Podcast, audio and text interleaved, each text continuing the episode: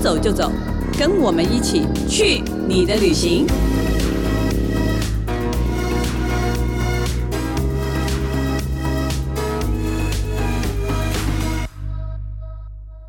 大家好，这里是静好听与静周刊共同制作播出的节目，我是静周刊美食旅游组的副总编辑林义君。今天要跟大家聊的旅游目的地呢，是南台湾的屏东，尤其是常整个冬天，就是台北或是整个北部都是很湿冷的时候，你就会特别的怀念屏东的太阳。对，那我们今天请到已经去年真的去了屏东很多次的真的是很多次。旅游记者陈涵英、Stella、小史来跟我们聊一下，这次你又去屏东，， 对，Hello 大而且家，去潮州，又去潮州，是又去潮州，对，又去潮州。对，还能玩什么啊？潮州其实我后来发现潮州其实还蛮多好玩的地方哎、但我们这次玩法跟上一次就不太一样，上次是去小镇嘛，就是比较热闹的地方。对那，我们这次都是去比较，也不能说偏远，主要镇上上次已经被你玩哦完了，对我们又不能一直同一年连续一直做同一些，但是我上次店镇上还是有很多店没去哦，嗯是不是很惊？喜？就是 其实一个小潮镇州镇蛮大的，对啊，就是小镇，可是有很多玩法。对。那啊，那你这一次是往田里面跑，对，田里面那果是园农游吗？可以说是农游，对啊，因为现在农游也是一条线欸呢、尤其是疫情之后， 对对对，我觉得这个农游系列、农系旅行， 毕竟那时候也一是蛮开妙始的政策不是说户外不用戴口罩，对对然后这种对东西对就对变对得对对很很受欢迎，因为大家就想说对啊，去那边就可以脱掉口罩了，对对对，至少就是可以正常的生活生活。 对，那你这次去了潮州的哪里？哪个农？我这次先从屏东的。农作物开始介绍起好了。就其实我们上次去潮州的时候，不知道大家有没有听过之前那一集，就是有聊到说，其实屏东以前有很多的槟榔树，嗯，对。然后在那个年代，他们其实说那个是绿金，对对对，就是因为到现在好像也都是，所以很多人没有卡，就是因为槟榔的那个收入还是挺大的，就是是经济作物，就蛮经济赚钱的作物。当对年啦，因为现在对吃槟榔的对人变少了嘛，对对对。可是政府可能也有在推动说对希望能够转做，转做别的东西，所以有一些像之前我们去的，它就是转做成可可田、嗯可可园。对对对对对对，那我这次去住了一个民宿，我觉得它很酷，的是它原本其实是一片槟榔田，哦三十年前，然后他就把它整片砍掉。哦，就是那蛮大毅力，三十年前欸对，就那时候槟榔正夯的时候，正行的时候，他把反而把槟榔砍掉，对是他哪就一间民宿？呃，这间民宿的名字叫做沐雨中林，沐是沐浴的沐，然后下雨的雨，中是钟情的钟，然后哦森金林仲的林。金仲中，对，对然后森林的林，所以其实看名字就大概可以知道说，老板感觉是一个爱森林的人。对对，他说他们就接手家里的这个槟榔田嘛。他说他其实有试着种种看，就是当槟榔的原主嘛，就是他有试嗯着、就就是他刚回家的时候，其实有试着，好吧，那大家都种槟榔，对我也跟着种试试槟看榔，对，然后他说他一年之后就开始在想说，这个东西可以为我带来什么效益吗？除了钱之外，嗯，然后他就开始反思这件事情，所以他就毅然决然，他们夫妻俩，呃，夫妻俩的名字一个是一和，然后一个是一来，嗯然后他们就决定他们要砍掉，然后种树。嗯，所以从三十年前开始种树，对，那种到现在有几棵树了？呃，两百多棵树，但是绿植栽那些大概就是五千棵，哇，就那是也就是一个小森林啊，真的就是小森林。因为他们很有趣哦，他们说他们是从小树苗开始种，然后有一些是比如说他们去散步的时候地上捡到的就是果实，嗯他们就拿回来种，嗯，然后现在就已经都变成三十年的大树。哇，所以他们好就特是别每一棵树，他们都讲得出来故事、超、超级神奇的。嗯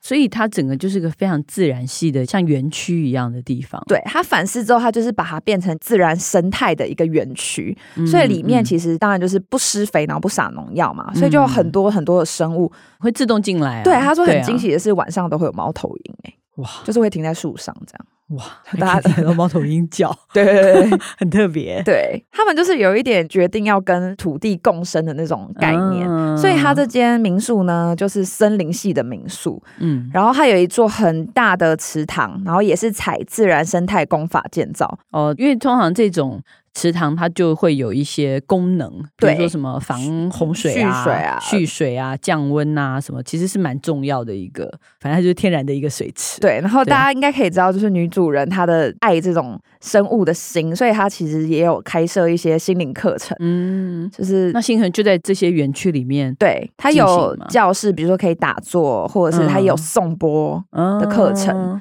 所以它对其实不仅仅是一个睡觉的地方，它是一对个放松心灵的地方。 OK，那它的那个民宿本身是也是绿建筑吗？还是呃，对，它是绿也算绿建筑，而且很厉害的事情是，它很多东西都是他们自己设计，然后自己盖的。嗯比如说，它的女主人是一盒嘛，嗯然后男主人是一来，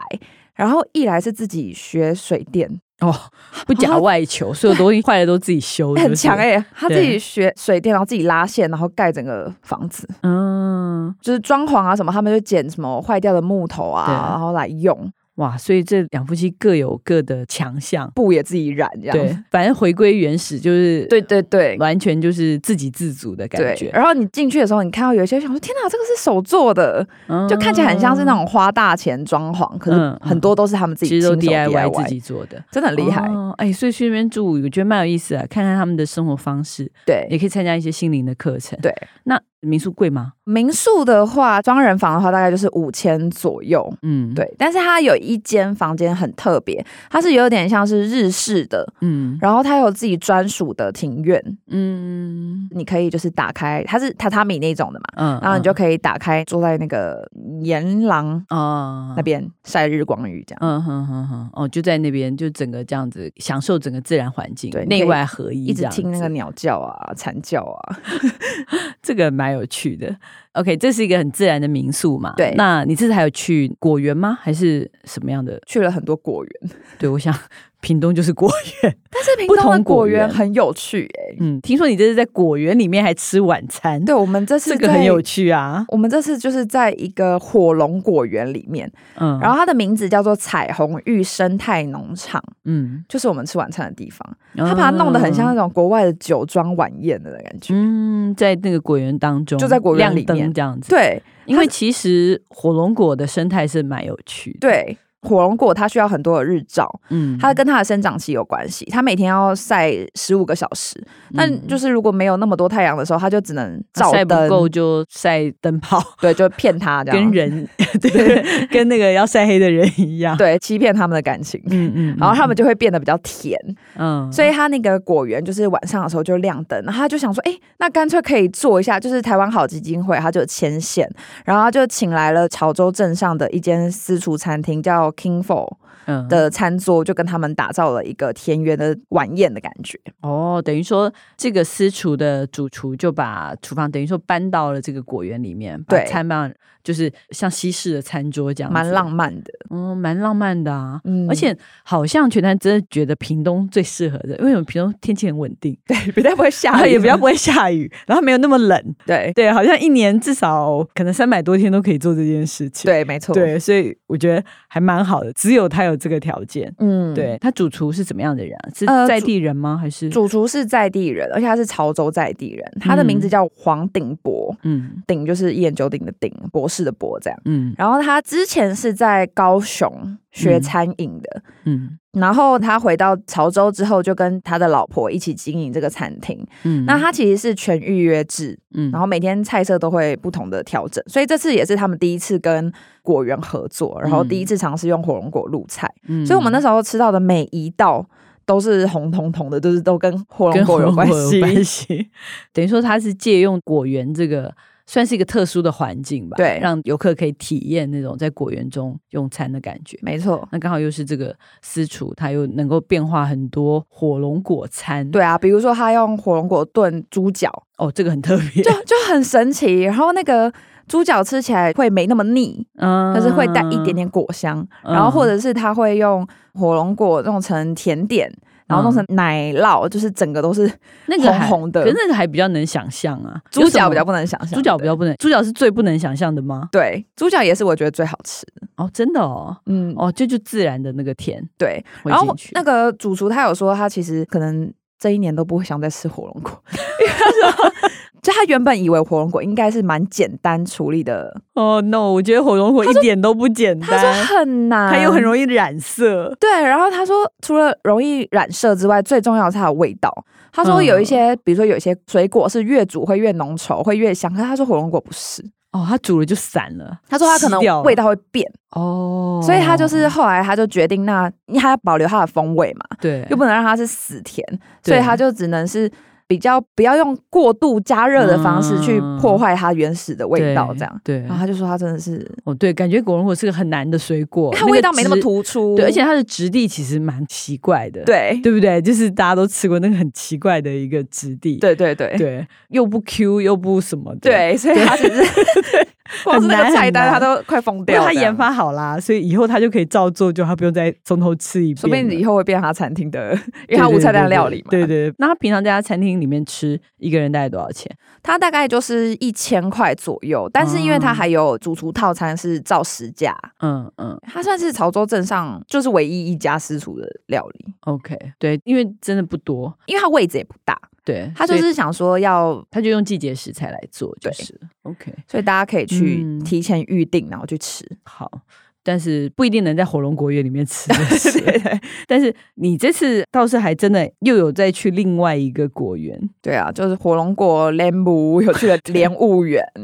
那这个莲雾园是怎么样？有欸其趣实吗，我采访过很多的果园，嗯然后每次采访这些农夫的时候，我都觉得他们好厉害哦， 嗯，不觉得他们心脏都要很大颗？哦，是啊，是啊，是啊，对，真是看天吃饭呢，就是他们真的会跟我们聊一些他们的心酸辛，辛酸史，对。嗯但是你会觉得很神奇，就是老一辈人又很坚持要做这个东西，嗯，就感觉觉那是一个。不知道刻在身体里面的那种使命感嘛？嗯，可能对 DNA 里面带来的，对，因为就对像是我们那时候去的莲雾园，它叫传奇教育休闲农场。嗯那它呢，其实是一座环保果园，然后它是第一代的主人蔡顺德，他曾经有荣获过神农奖，哦对然后他拿过就手是掌就表示他技术真的很厉害的，，对，然后他就是一直劝，一直劝他的儿子蔡协良回来接家业，嗯，然后我我们会劝回来了， 有劝回来，但是我们就是跟他的儿子聊了之后才发现，哎，果农真的就是很辛苦。然后因为他儿子其实原本千百个不愿意，他原本在台北是做那个园艺造景。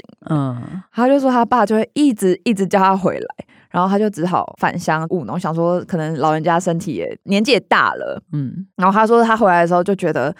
他就是在出家、欸，就是他说除了生活就是很平凡，没什么夜生活，然后就是嗯每天就是早出晚归这样。对之，外，他说他真的是要学习看淡一切的事情，嗯因为他说他刚回来接家业的时候就遇到那个寒流，然后就整个就是、就整个就是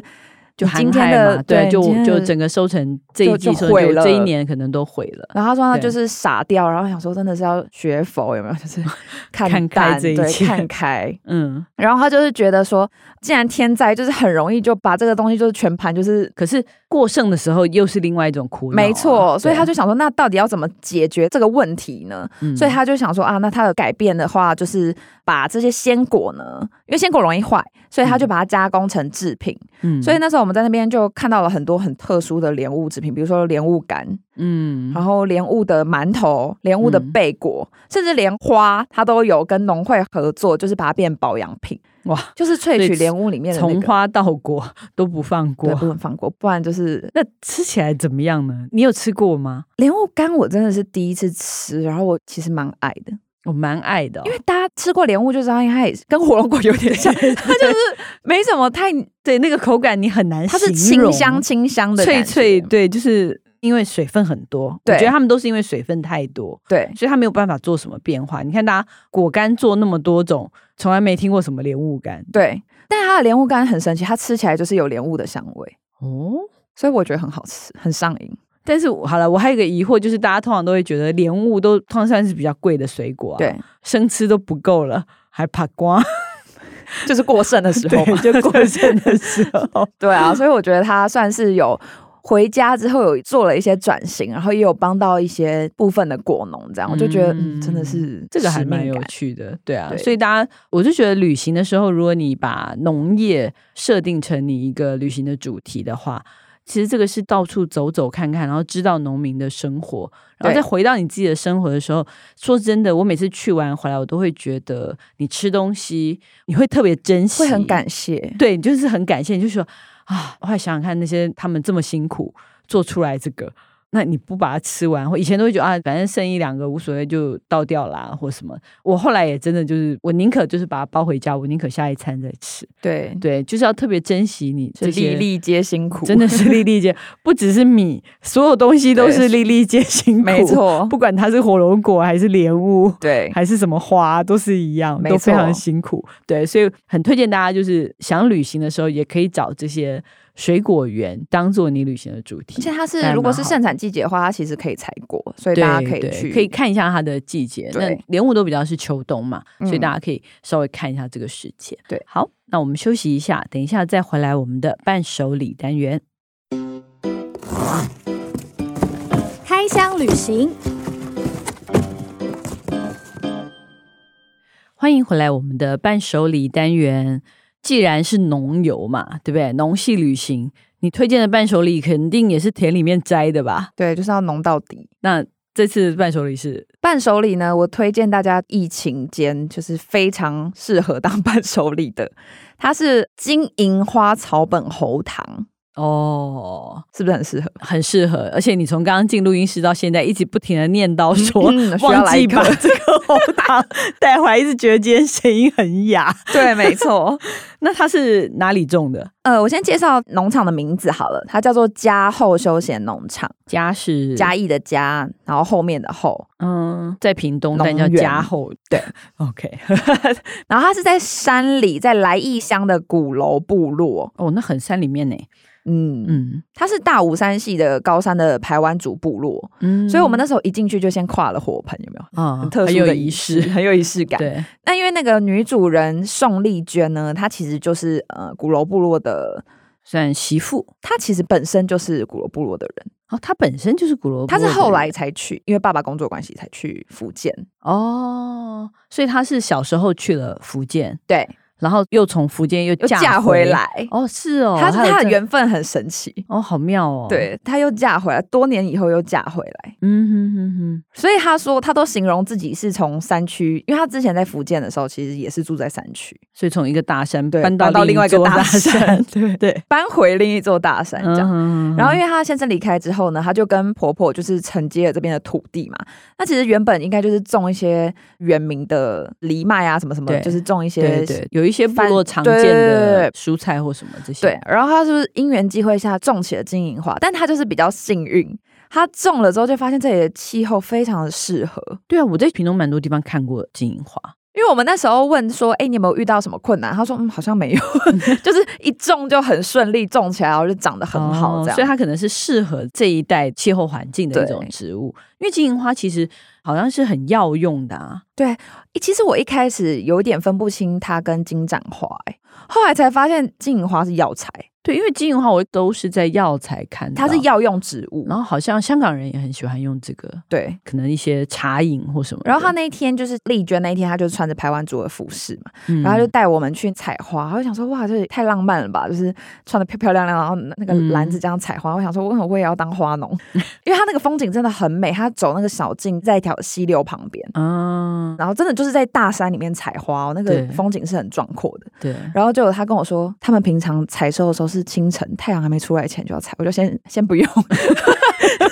就整个钱直接不用睡整个重一摔，我想说先不用这样。对啊，他说夏季的话，就早上五点就要采，因为他说这是一份跟太阳晒跑的工作，不然就是怕太阳出来之后花就会太干。哦，这个辛苦是大家没想到的，，对，看起来拍的时候感觉漂漂亮亮的，然后又要拼手速，有没有？对对呃对对，要在赶在太阳跳起来前，要把所有今天要采的采完，对，然后因为它又是环保的，比较自然友善的，所以它就是都会很多蜜蜂啊，可他们不会咬人。他说他们不会咬人，嗯，嗯但是他们就是会喜欢那个花的味道，所以就会过来。 OK，然后我这边呢，很有趣的是，它除了采花，它是真的可以开放让你采花哦、嗯但是老板说花要留下，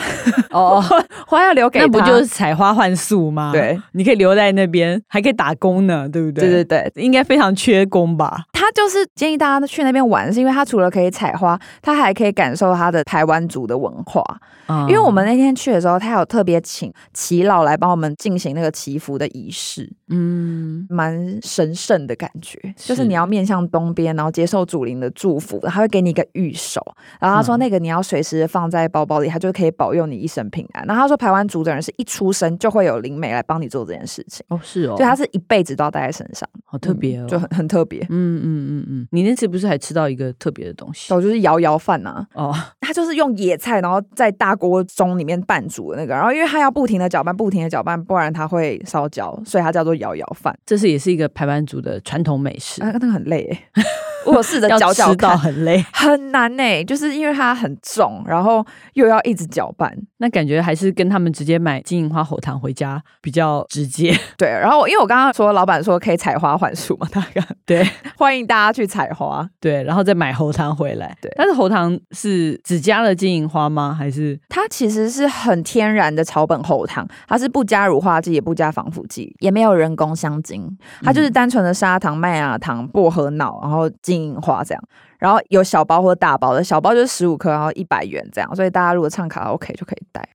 好，那希望大家喜欢我们今天的节目。如果想知道更多更新的旅游资讯，欢迎关注我们静时旅的 FB 或者是静周刊的网站。我们最近呢也有一个新的频道，叫做“这群记者”的一个 YT 频道，欢迎大家订阅收看。感谢大家的收听，也请持续锁定由静好听与静周刊共同制作播出的《去你的旅行》，我们下次见，拜拜。拜拜。